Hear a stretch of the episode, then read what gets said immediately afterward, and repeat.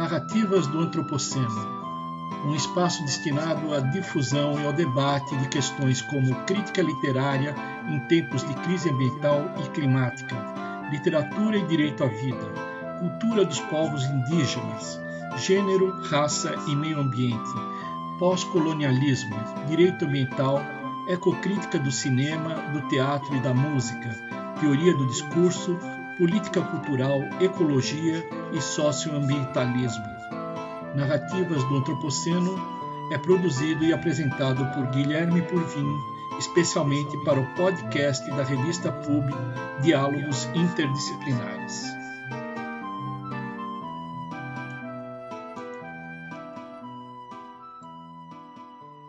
No final do mês de abril deste ano, de 2021, a Polícia Federal intimou o líder indígena de Rondônia, Almir Suruí, a prestar depoimento no inquérito aberto a pedido da Fundação Nacional do Índio, FUNAI. O inquérito investigava a notícia-crime de difamação contra a FUNAI por integrantes da Associação Metareilá do povo indígena Suruí, representado pelo Almir. Por intermédio da professora Maria Alice Antão, associada do IBAP em Rondônia, conseguimos agendar uma entrevista com o Sr. Almir Suruí, a qual foi transmitida ao vivo no canal da revista Pub no YouTube. Devido à precariedade na transmissão, não vai ser possível reproduzir esta gravação na íntegra. O episódio de hoje é uma edição especial com as passagens da entrevista que foram audíveis, pois no curso da entrevista ocorreram muitas interrupções por problemas técnicos, já que o nosso entrevistado foi obrigado a concedê-la dentro de um automóvel numa cidade próxima à sua aldeia. E na ocasião, Almir Suruí recebeu diversas ligações telefônicas devido ao fato de que, naquele mesmo momento, momento, a Polícia Federal estava realizando mais diligências no interior das aldeias onde residem os Suruí Paiterei.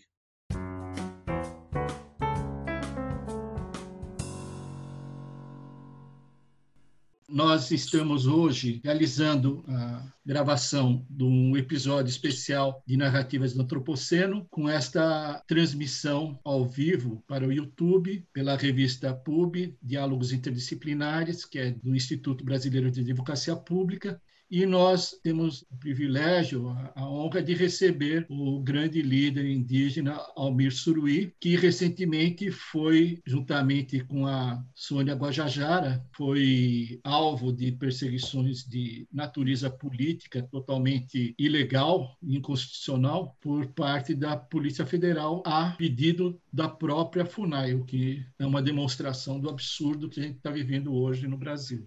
E graças à professora Maria Alice Antão, nós conseguimos entrar em contato com o senhor Almir Suruí e vamos então realizar essa nossa entrevista, que vai permanecer alguns dias disponível também pelo YouTube, juntamente com essa transmissão ao vivo, e posteriormente o áudio vai ser editado e vai ser disponibilizado no podcast Narrativas do Oceano a partir de quando deixará de, de constar no, no, YouTube. Eu passo então a palavra à professora Maria Alice Antão, de Rondônia, para que faça as palavras de abertura do nosso encontro. Bom, nós só temos elogios né, e agradecimentos pela presença desse grande líder indígena, que é o Almir Suruí. Ele, por exemplo, tem um livro que foi mundialmente divulgado e publicado na França, que é Salvando o Planeta, uma mensagem de um chefe índio da Amazônia. Foi publicado em francês e divulgado internacionalmente. Nós não temos como enumerar os diversos prêmios e indicações conferidos a esse líder indígena. Por exemplo, em 2011, Almir Rui foi eleito pela revista americana Fast Company um dos, dos 100 líderes mais criativos no mundo do, do negócio, só que Almir defendendo o negócio socioambiental. Ele já foi homenageado em diversas partes do mundo, né? Por exemplo, ele recebeu um prêmio da de Bianca Jagger, né? Em 2011 também. E esse reconhecimento dele é, mesmo sendo de cunho internacional, mas ele tem sido vítima de perseguições. Então, nós estamos aqui indignados com o que estão fazendo com o Suruí. Nós deveríamos estar, todos nós deveríamos estar aplaudindo não divulgando uma situação trágica, vergonhosa que o governo brasileiro, o governo federal está fazendo com ele. Então, é, eu gostaria que deixar aberta né, essa, essa situação que está ocorrendo com o líder indígena Almir Suruí, Almir Naraya Gomes, né, Naraya Gama Suruí, que está ocorrendo com ele nessa situação trágica e vergonhosa. Era só isso que eu tinha a falar, que deixar aberto para que ele traga essa, esses esclarecimentos para nós, né, a, a, acerca dessa situação. Então, seja bem-vindo, senhor Almir Suruí. É uma grande alegria a gente ter a sua presença, uma grande honra. A primeira pergunta que eu queria fazer para o senhor é que o senhor falasse um pouco sobre a história de seu povo, do povo Suruí Paiter, eu fiz uma rápida pesquisa né, nos livros do Instituto Socioambiental, verifiquei uhum. que a origem remota, de acordo com narrativas orais, seria da região de Cuiabá, a partir de quando houve um deslocamento para o norte, e hoje a população está em Rondônia. Né? O senhor poderia falar um pouquinho sobre o, o seu povo, a cultura, a língua, uhum. a história dos Suruí Paiter, por favor? Então, bom dia, é, Guilherme e Moema, Carlos Marés estão aí presentes, né? Então, para mim é uma grande alegria receber esse convite para estar aqui, né? Então, o povo Paiter Suruí é, está no município de Cacoal, Rondônia, na terra indígena 7 de setembro. E contato com não indígena aconteceu 7 de setembro de 1969 e veio com esse contato grandes epidemias de sarampo, tuberculose, gripe, é, quase estimou meu povo. Né? Segundo o mais velhos que eu consegui encontrar aqui, após contato, diziam que nós era mais de 5 mil pessoas, né? Era muita gente. E cinco anos depois, quatro anos depois, nós chegamos aproximadamente 300 pessoas. E hoje, Guilherme, nós somos uma população aproximadamente é, 1.600 pessoas, 28 aldeias dentro do território indígena 7 de setembro, é, uma área de 250 mil hectares é, de florestas de território e que pega uma parte aqui da região é, noroeste de Mato Grosso e pega é, centro e sul do estado de Rondônia aqui. E maior parte da população do Suruí está em Rondônia. Então, estou falando com, aqui num lugar fora da aldeia, porque faltou energia lá e eu não queria que vocês não entendessem como é que foram, por que eu não ia entrar, né? Então, tive que vir correndo para cá e eu estou fazendo aqui dentro do, do carro mesmo, mas é, é importante que eu, a gente vá é, dialogando né, e participando dessa importante conversa, né, que eu acho que é necessário, é, como você bem falou, no momento crítico do governo contra povos indígenas, né? E eu sei que o que ele vem falando da, desde campanha dele, quando ele era deputado mesmo, o presidente Bolsonaro está cumprindo a promessa deles com aquele setor que, que são anti-ambiental, anti da questão indígena, né, anti do minorias.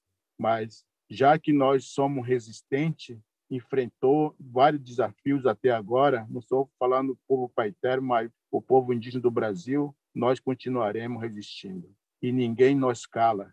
Vamos continuar germinando nossas sementes que vão defendendo nosso povo, nosso direito.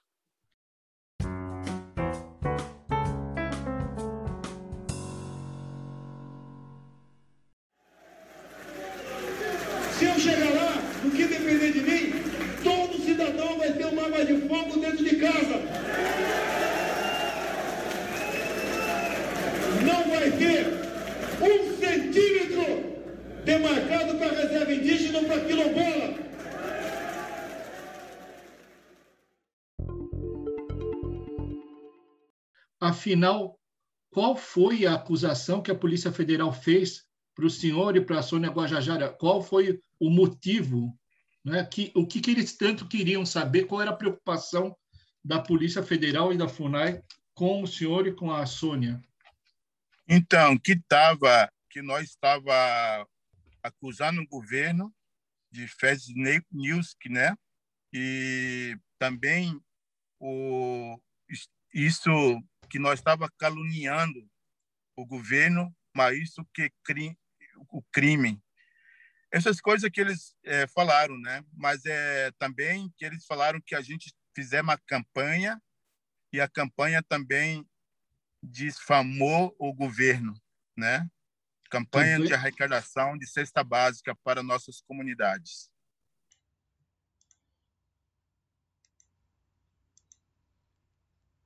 No dia 5 de maio deste ano, a Justiça Federal do Distrito Federal determinou que a Polícia Federal arquivasse o um inquérito aberto a pedido da FUNAI.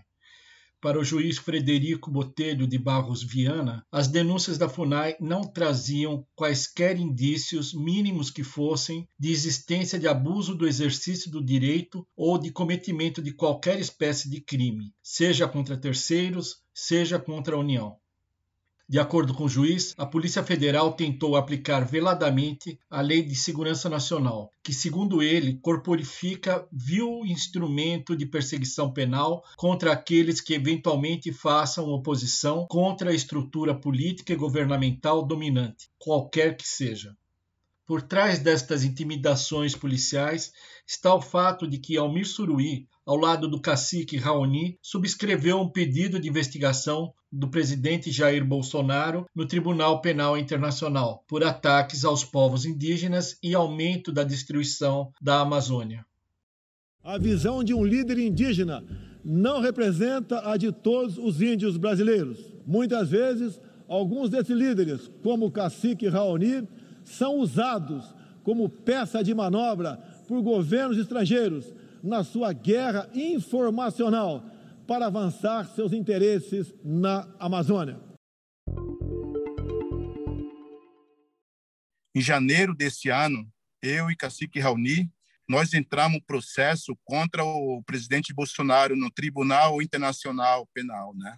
E estamos é, dentro do nosso direito de expressar, né? E nosso direito de defender o nosso povo.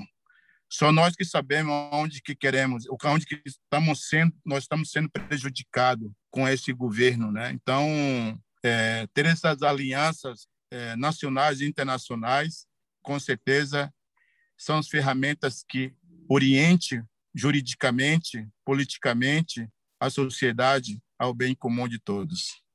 Essa denúncia ao Tribunal Penal Internacional tinha por base, primeiro, o, o desmonte né, da, da administração ambiental, o recorde de desmatamento e todos esses assassinatos que estão tendo, né, de, de lideranças indígenas. Inclusive, ontem nós vimos um vídeo, acho que era uma, um aldeamento Yonomami, onde as crianças estavam brincando no, à beira do rio e, de repente, passou um, um barco dando tiros nas pessoas a esmo, inclusive feriu, não sei se matou alguém, mas feriu, parece que oito, nove pessoas. Em Rondônia tem acontecido isso também, atualmente? Com certeza. É, começo do ano, Rondônia foi assassinado o líder indígena Urueuauau, que defendia seu, suas terras dos invasores, né?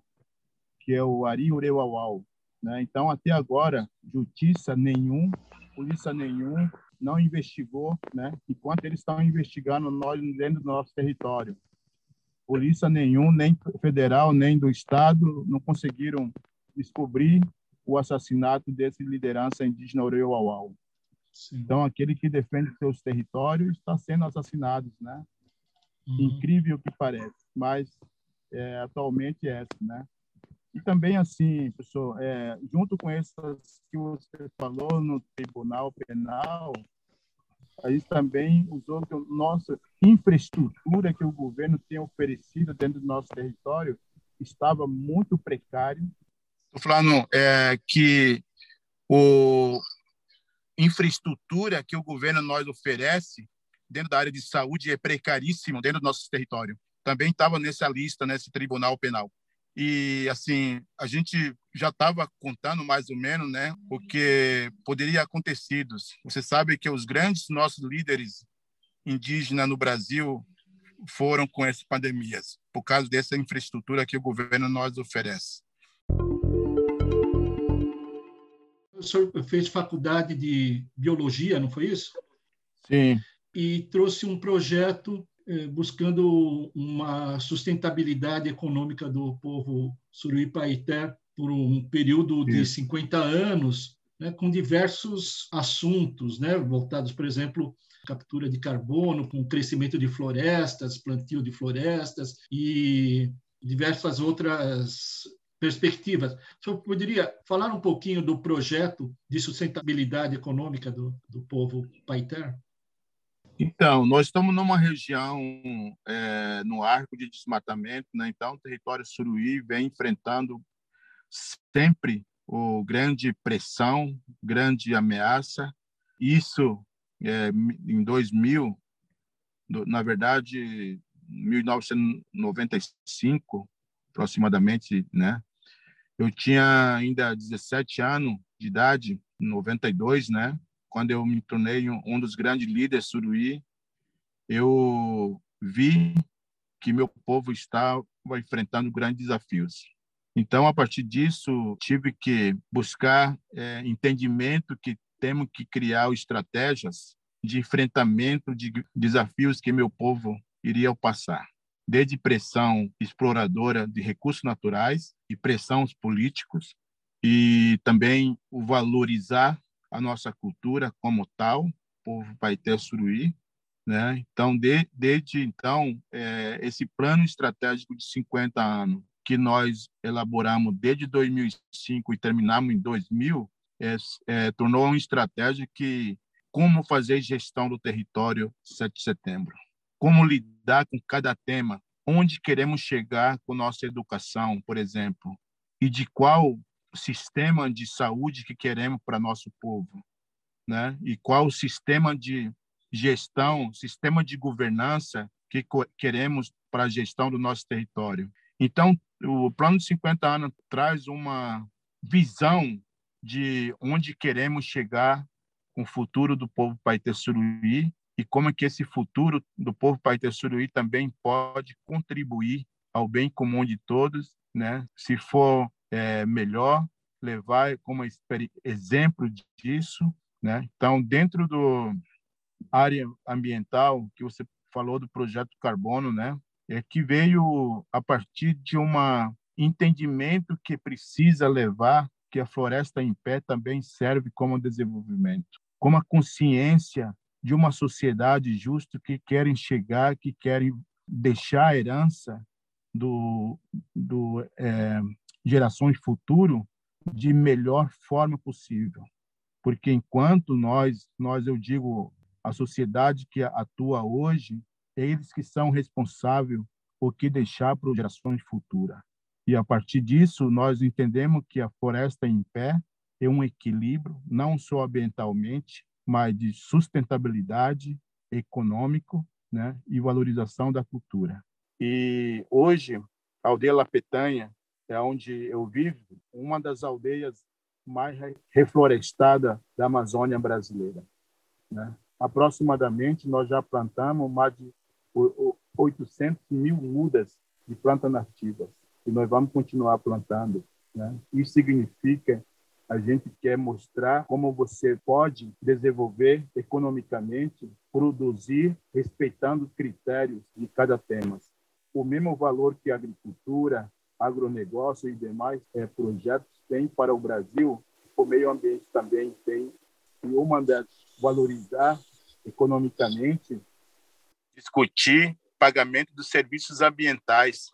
Tivemos o privilégio de estar apresentando essa política de pagamento dos serviços ambientais na COP das Nações Unidas, né? E no mesmo caminho estava também o Márcio Santillo, da Instituto Socioambiental também, né? Então, nós juntou essas ideias para que fosse uma um conjunto que é um que o Brasil deveria reconhecer como um papel importante na preservação e utilização do uso sustentável da, da floresta onde tiver no Brasil e no mundo. Tem bastantes plantas, né? E também essas plantas que foram plantadas, é, muito breve, já pode já produzindo, por exemplo, castanha, é, já vai produzir e, e, pode se tornar esse valor econômico, né? Então não é simplesmente plantar árvores que o pessoal pensa, né?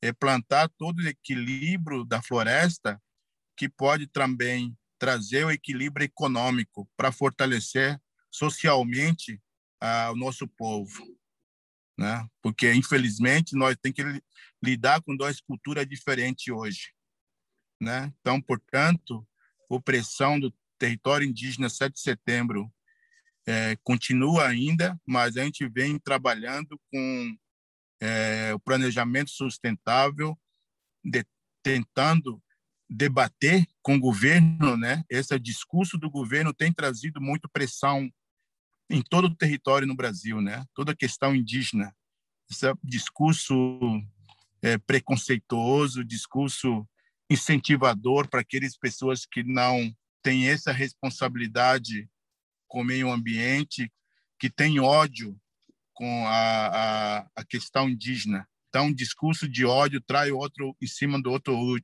ódio, né? Então, é, isso tem trazido os, os conflitos e conflitos é, outras regiões do Brasil, né? E daqui do estado de Rondônia também. O Fundo Carbono Suruí foi apresentado na COP16 em 2010, no México, como um projeto de desenvolvimento sustentável e fortalecimento cultural para os povos da terra indígena 7 de setembro. A iniciativa faz parte do projeto Carbono Suruí, desenvolvido desde 2007 e que tem por objetivo financiar atividades de proteção, fiscalização, produção sustentável e melhoria da capacidade local dos povos indígenas a partir da comercialização de créditos de carbono. A criação do fundo permitiria o início da comercialização de créditos e consequentes benefícios às comunidades suruí.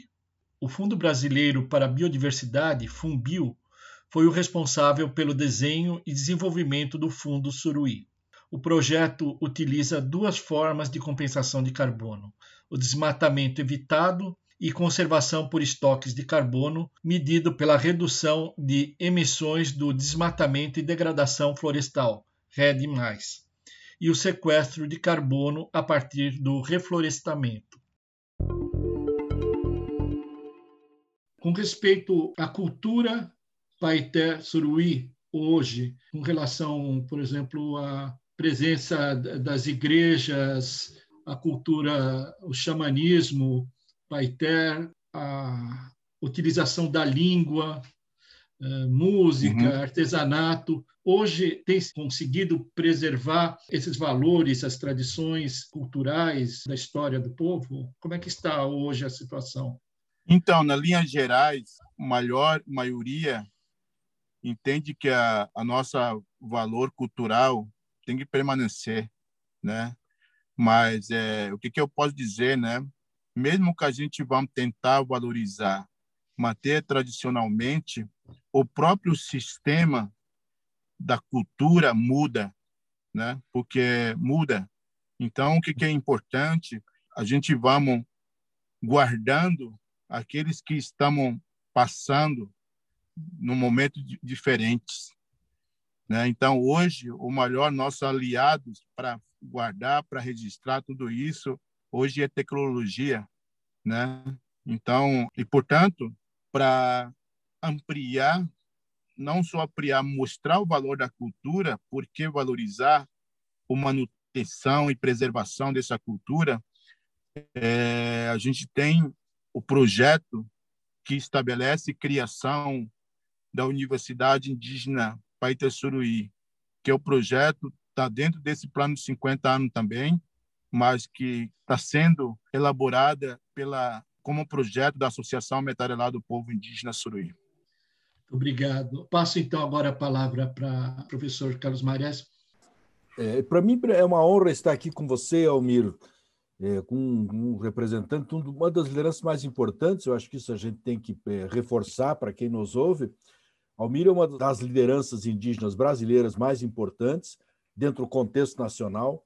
E como a professora Maria Alice disse, é, ele tem um renome internacional, é, um, é, conhecido por suas iniciativas, as suas não só a força guerreira que ele traz dos Painter, mas principalmente a, a, também a sua posição pessoal de enfrentamento de, de, de situações é, internacionais. E como é uma regra, especialmente neste governo é, atual, quanto mais conhecido quanto mais expressiva for a liderança indígena, mais é perseguida.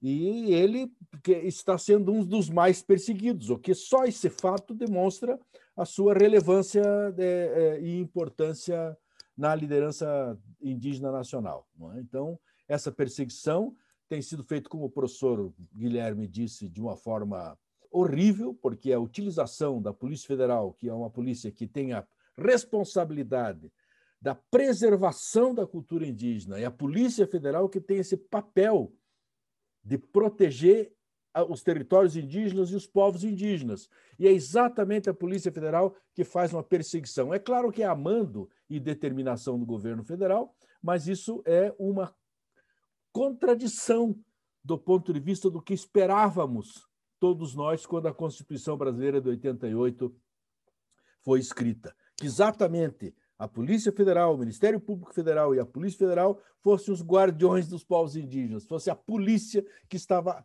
a serviço dos povos indígenas para proteger seus territórios. Então, a Polícia Federal devia estar tirando o garimpeiro da, da área Numami e não perseguindo lideranças indígenas, obviamente. A perseguição se dá pela importância que Almir tem.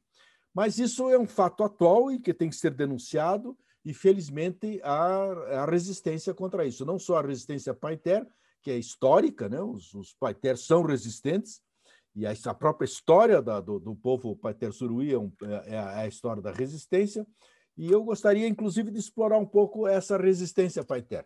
Primeiro, uh, Almiro, você eh, nasceu alguns anos depois da, do contato, portanto, eh, você é fruto da sobrevivência, fruto da resistência eh, Paiter Suruí, não é? Seus pais foram resistentes e sobreviventes. Nós sabemos que no contato Paiter Suí, houve uma mortandade de quase 50% da população, é um, extermínio, um genocídio naquele momento, naquele momento de ditadura militar ainda, né? de resto de ditadura militar. Então, e, e, hoje a perseguição aos indígenas e a continuação desse processo. Eu me lembro da Betty Mindlin no seu livro, não é, é Painter, Nós Painter, né? Ela conta esse contato, essa, essas dificuldades de contato e essa estruturação do povo. Eu não sei até que ponto você poderia nos relatar um pouco. Os Paiter Suruí têm uma história dentro do Brasil muito significativa. Por quê? Porque, primeiro, um contato desastroso, um contato onde morre quase metade da população. Né? Não, é, não são os únicos. Né? A maior parte dos povos indígenas tiveram esse contato desastroso principalmente nessas épocas. Né? Alguns sumiram, alguns foram dizimados totalmente, como Xetá, no oeste do Paraná. É? Mas outros tiveram uma sobrevivência. E os Paiter Suruí sobreviveram, apesar da muita luta. É? Houve uma tentativa do governo de colonizar a terra Paiter Suruí, colocando lá assentamentos de camponeses, de pequenos camponeses, de pobres, trazidos do sul para ocupar a terra exatamente para oprimir, para dificultar a vida do suruí. E o suruí talvez seja a história mais terrível que teve, porque acabou tendo uma guerra entre camponeses e, e, e, e o Paiter. E, evidentemente, os Paiter acabaram eh, expulsando os camponeses do, do, do, do território. Não é? Qual é a lembrança que o povo Paiter tem dessa luta que é uma luta em glória, porque é uma luta não é contra o inimigo verdadeiro, é, um, é o inimigo que foi posto lá, as pessoas que foram postas lá, às vezes até contra a vontade pelo governo, exatamente para chocar com os, com, com os. Esse choque foi muito duro, aconteceu em muitos povos indígenas, mas os paiter é, uma, é, um, é uma luta muito significativa.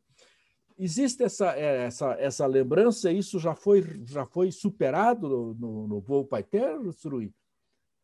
Então, Carlos, é, eu, na verdade, é verdade, eu sou filho do sobrevivente desse Isso. pandemia, né? Então, nasci cinco anos depois e, claro, você falou dessa ocupação do estado de Rondônia que foram é, elaborado pelo governo, né? No finalzinho do regime militar aqui. E o restante que tinha sobreviveu aproximadamente os 70, 80 pessoas de homens suruí enfrentou essas essa força aqui que foi, vieram dominar.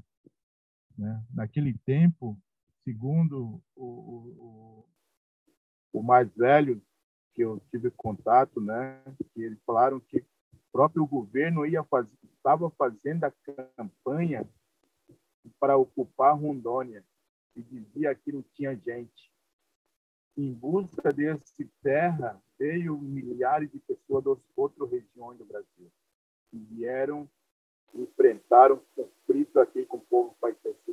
A construção da SBR 364 também foi uma, um projeto que deu doce desastre na vida do povo do estado de Rondônia. Então, estou falando que da BR-364 deu, trouxe também um desastre na vida do povo indígena do estado de Rondônia e uma parte de Mato Grosso. E, com certeza, aqueles que conhecem a história do povo Paitessuruí, da luta deles, eles ainda sabem que a, a luta do povo indígena, do povo Paiter, foi importante na manutenção e conquista da própria demarcação das suas terras, Carlos Marés, que na década de 80 eles conseguiram que o próprio militares demarcasse a terra, e 83 foi homologado. E com certeza ficou parte do território tradicionalmente ocupado pelo povo Baité, ficou fora. Ficou fora. E hoje a nossa a luta é mostrar que a nossa luta não somente em defesa do povo paité, mas sim é defesa da humanidade, defesa do povo do município de Cacoal, estado de Rondônia e do Brasil.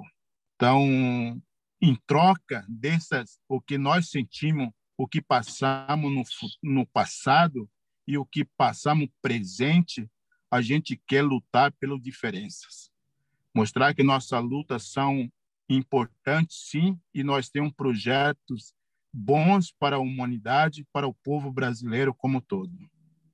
Né? Porque o nosso educação é essa, mostrar diferente para as pessoas que lutam contra nós. E é assim que a gente vamos conquistar e a gente que entendemos que nós vamos transcrever o que que o nossos ancestrais nos ensinou para que o como olhar diferente para melhor o mundo para a humanidade. Isso. Muito obrigado, Almir. Você você se referiu a um grande reflorestamento, né, feito na, na terra indígena 7 de setembro. Esse, esse reflorestamento exigiu de vocês também, e que eu bem me lembre, uma é, coleta de sementes e estudos a respeito da botânica local, ou seja, para poder reproduzir a floresta, não é? E ver como é que, que se restaurava alguns uhum. ambientes florestais é, nativos. É, também, quando há esse reflorestamento, há um retorno de animais, de bichos e essas coisas assim. Como é que os bichos se comportam nessa, né, nesse reflorestamento? Então, estão é, retornando, né? É, é renovação da biodiversidade, né? Então isso está na prática hoje. A gente vê e muitas vezes aqueles aldeias que que são participantes, ou principalmente na minha aldeia, né?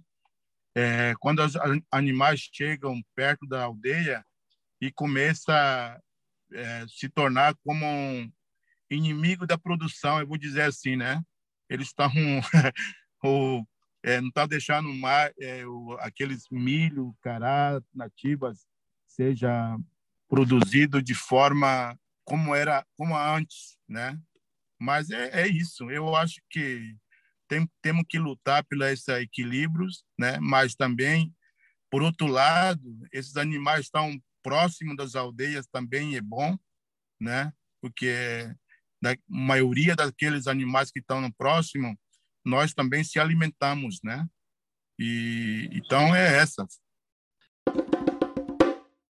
Então, o senhor falava sobre a importância da caça, né, na, na, na, uhum. na alimentação. Eu não sei se se mantém essa essa característica do povo suruí de apresentar assim, uma uma espécie de dualidade, né, uma divisão metade da população quando está cuidando da parte da agricultura a outra metade eh, busca alimentação pela caça. Não sei se é exatamente isso. Então, o povo paiteiro suruí são formados pelos quatro clãs, né? Ngamé, Ngamir, Macor e Caban. E culturalmente nós tinha essas alianças em outros clãs e que na no, durante ritual dividia os, os, os clãs da caça e os clãs da roça, mas era num ritual apenas para mostrar, demonstrar sua força espiritual. Então era assim mais ou menos. E hoje faz tempo que o senhor não realiza esse tipo de ritual, né? Então, última vez que nós fizemos foi 2010, né? É, e até agora não foi feito outro ainda. Mas sei que a gente precisa pensar e fazer os novos rituais dentro do nosso povo. E vamos lutando para que isso chegue, né? Juntando com nossos conhecimentos é, científicos, tradicionais, e essas alianças eu acredito que é importante, onde a gente pode ver a melhor forma de caminhar para um mundo melhor. Professor Roberto Zular é, é professor de literatura, teoria literária da Universidade de São Paulo e é procurador de Estado de São Paulo também. Então, vou passar a palavra ao Roberto para formular sua pergunta, por favor. Obrigado, Guilherme. Bom dia a todos. É, muito obrigado, Almir, assim, ouvir as suas palavras, realmente de uma liderança, ouvir a clareza e, e a, essa essa expectativa maravilhosa que você consegue criar no nosso coração de que um outro mundo é possível e isso parte de vocês. Então eu agradeço muito por isso, né? Para nós vocês são os defensores, né, da Amazônia, para quem olha daqui de São Paulo. E a minha pergunta, Almir, que é, que é muito difícil de ver daqui, eu queria saber como são as relações aí no município, as relações mais próximas, né? não só em relação a essa barbaridade trágica do governo federal, mas eu gostaria de saber como estão as coisas, digamos, nessa na localidade aonde vocês se encontram. Ok, então, é, obrigado, professor. Prazer, né? Então, o, eu tenho falado sempre, né?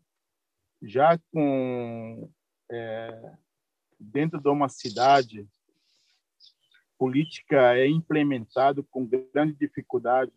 Imagina uma localidade distante que daquele questão que é, não é prioridade nenhuma, nunca foi do governo qualquer, que é questão indígena, né? Então, é, nós temos grande dificuldade dentro da nossa aldeia.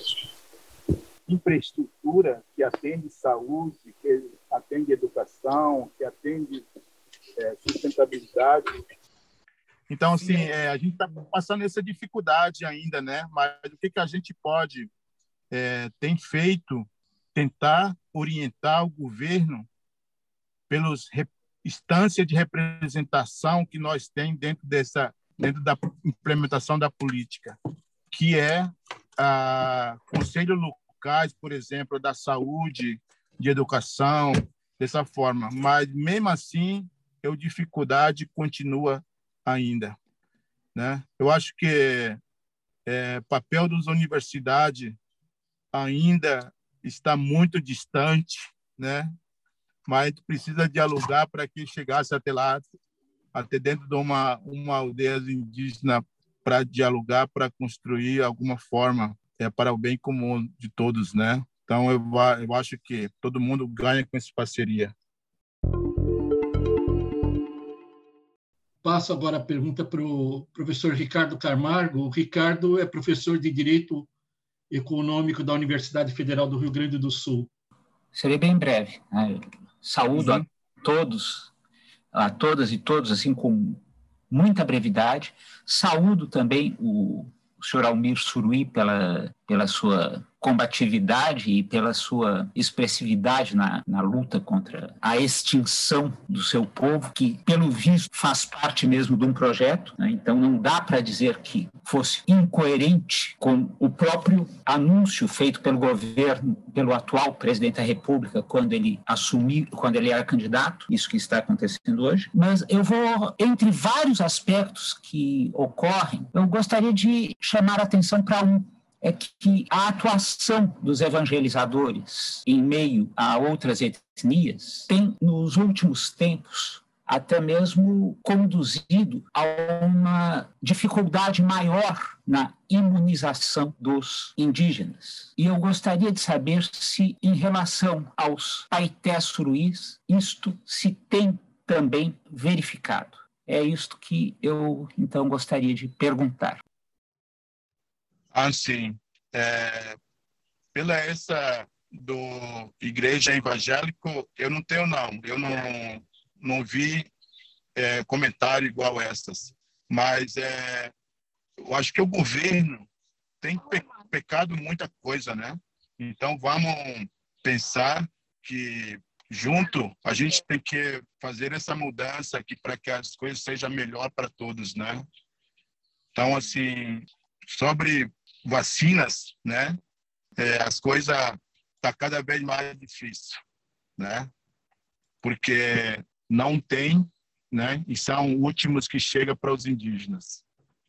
Em março deste ano, o STF determinou que o governo federal priorizasse a vacinação de indígenas residentes no meio urbano e em territórios não homologados. De acordo com o site do Instituto Sociomental, desde o início da pandemia, o atual governo vem se negando a prestar assistência à saúde diferenciada para essas comunidades. A recusa de serviços públicos para moradores de terras indígenas não homologadas faz parte da estratégia de deslegitimação das demarcações. A decisão do STF ocorreu no momento em que era noticiado que 25 mil doses da vacina estavam estocadas em Roraima por dificuldades logísticas para levá-las à aplicação para o povo Yanomami. Em março, nove crianças Yanomami já haviam morrido em razão do coronavírus. No Mato Grosso, 320 doses destinadas ao território indígena do Xingu foram perdidas.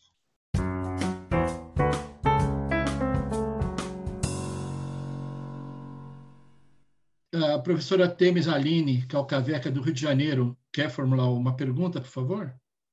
A partir do momento em que todas as miscigenações brasileiras passaram a ser colocadas dentro de uma única classificação no IBGE, e considerando que até o advento da Constituição de 1988 todos os indígenas que queriam estudar, etc. e tal, deveriam se identificar como aculturados.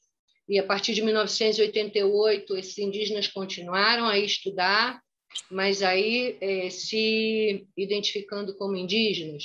É, nós, de fato, não temos um número real sobre a população indígena e considerando também que é, esse governo ele se recusa a fazer um censo, eu queria saber como é que o, o movimento indígena, as lideranças indígenas se referem e orientam aqueles que antes eram considerados aculturados, aqueles que se miscigenaram, enfim, a aparecerem nessa contagem populacional, porque é importante nós sabermos quantos somos para que as políticas públicas possam ser eficazes, né? possam ser implementadas e uhum. eficazes. Então, eu gostaria de saber isso, como é que é essa orientação, especialmente para aqueles indígenas que se miscigenam, Só completando aqui da, a pergunta da Temes, diz respeito também a, a um, um, assunto que eu já ouvi outras lideranças indígenas comentarem, que é essa classificação pretos, pardos e índios é muito pobre. Ela enfraquece muito, inclusive, a identificação das populações indígenas, sim, porque sim. os povos indígenas que se miscigenaram com europeus acabam não sendo incluídos como populações indígenas. É a respeito disso daqui, como identificar como uma cultura indígena com a mesma força que está tendo hoje a população afrodescendente? Então, é, essas coisas assim são muito complexas, né?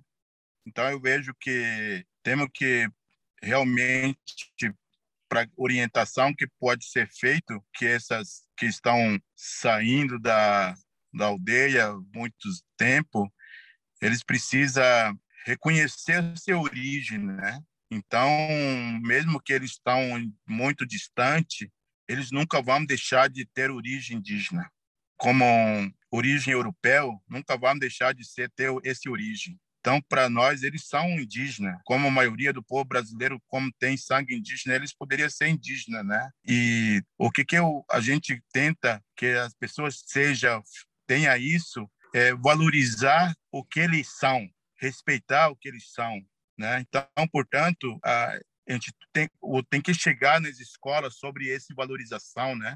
Porque sobre a questão indígena ainda é muito pobre para a sociedade entender e respeitar da importância da questão indígena no Brasil, né? Então a gente vamos, a gente precisa que chega isso dentro da instituição de ensino para o povo brasileiro ter orgulho daquilo que eles são, né? Então, eu vejo que, claro, tem um indígena realmente precisa ter respeitado naquele seu limite, né? Que são um povo indígena isolado, né? Mesmo que tem tem povo indígena que foram contados desde o descobrimento do Brasil aqui, né? E tem povo indígena só tem o que 30, 10, 15 anos de contatos na Amazônia, que são filhos indígenas, que são netos indígenas. É preciso valorizar o que que eles são. E contribuir com isso, né? Não só apenas valorizar, não só apenas buscar o, o, o direito, mas tem que ter o dever também. Eu passo agora, então, a palavra à professora Patrícia Galvão Ferreira para formular sua pergunta. Qual que é o papel da, de uma rede internacional de solidariedade e apoio de povos originários de várias partes do nosso planeta Terra vocês têm participado dessas, dessas redes e muito obrigada outra vez pela sua, pela sua liderança. Obrigado, professora. Então, é, rede internacional, acredito que é uma instância muito importante, porque o, o, o Brasil não só, produ, não só consome sozinho o que produzem aqui, essa produção que faz impacto ambiental, social no Brasil e na, em especial na Amazônia. Né? Esses países também consumem. Então, o que, que a gente tem falado bastante, o consumidor tem que saber a origem do produto. Se aquele produto foi é, foi feito impacto social, impacto ambiental, né? se tem consciência econômica. Né? Então, é, são esses são principais que a gente tenta falar, né? Mas é, na visão jurídica hoje, para nós é muito importantíssimo ter essa parceria com vocês, né? O professor Manuel Caleiro uh, quer fazer uma pergunta. Por favor, professor Manuel, com a palavra.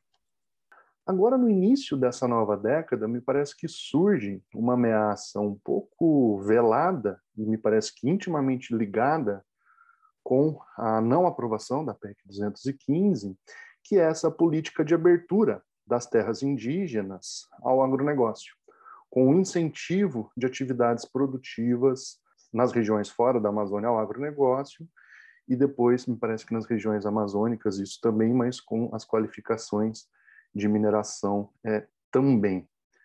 Quais são os desafios aos povos indígenas diante dessa nova realidade, dessa política de abertura é, das terras indígenas a essas atividades produtivas de maneira legalizada. E eu gostaria de ter é, a sua leitura sobre essa alteração da política indigenista no sentido também de criminalização de lideranças. Como analisar essa mudança na política indigenista e como você se sente sendo perseguido pelo Estado justamente por apoiar o seu povo naquilo que o Estado deveria estar colaborando, ou seja, nesse apoio é, emergencial e nesse apoio sanitário aos povos indígenas em tempo de pandemia. Então, grandes desafios para mim é nessa questão que você perguntou, essa abertura das terras indígenas. É, aí eu tenho um meu meu pensamento pessoal, né? Eu, eu faz tempo que eu não tenho dialogado diretamente com grupos dos movimentos indígenas como é que eles pensam, né? Mas eu, como eu vi que o pressão, o desafio é tudo maior, eu tenho voltado mais para o território do povo Paité-Suruí. Então, o que, que eu vejo hoje? Né? É a forma que o governo tenta inserir esse tema dentro da questão indígena, eu sou totalmente contra.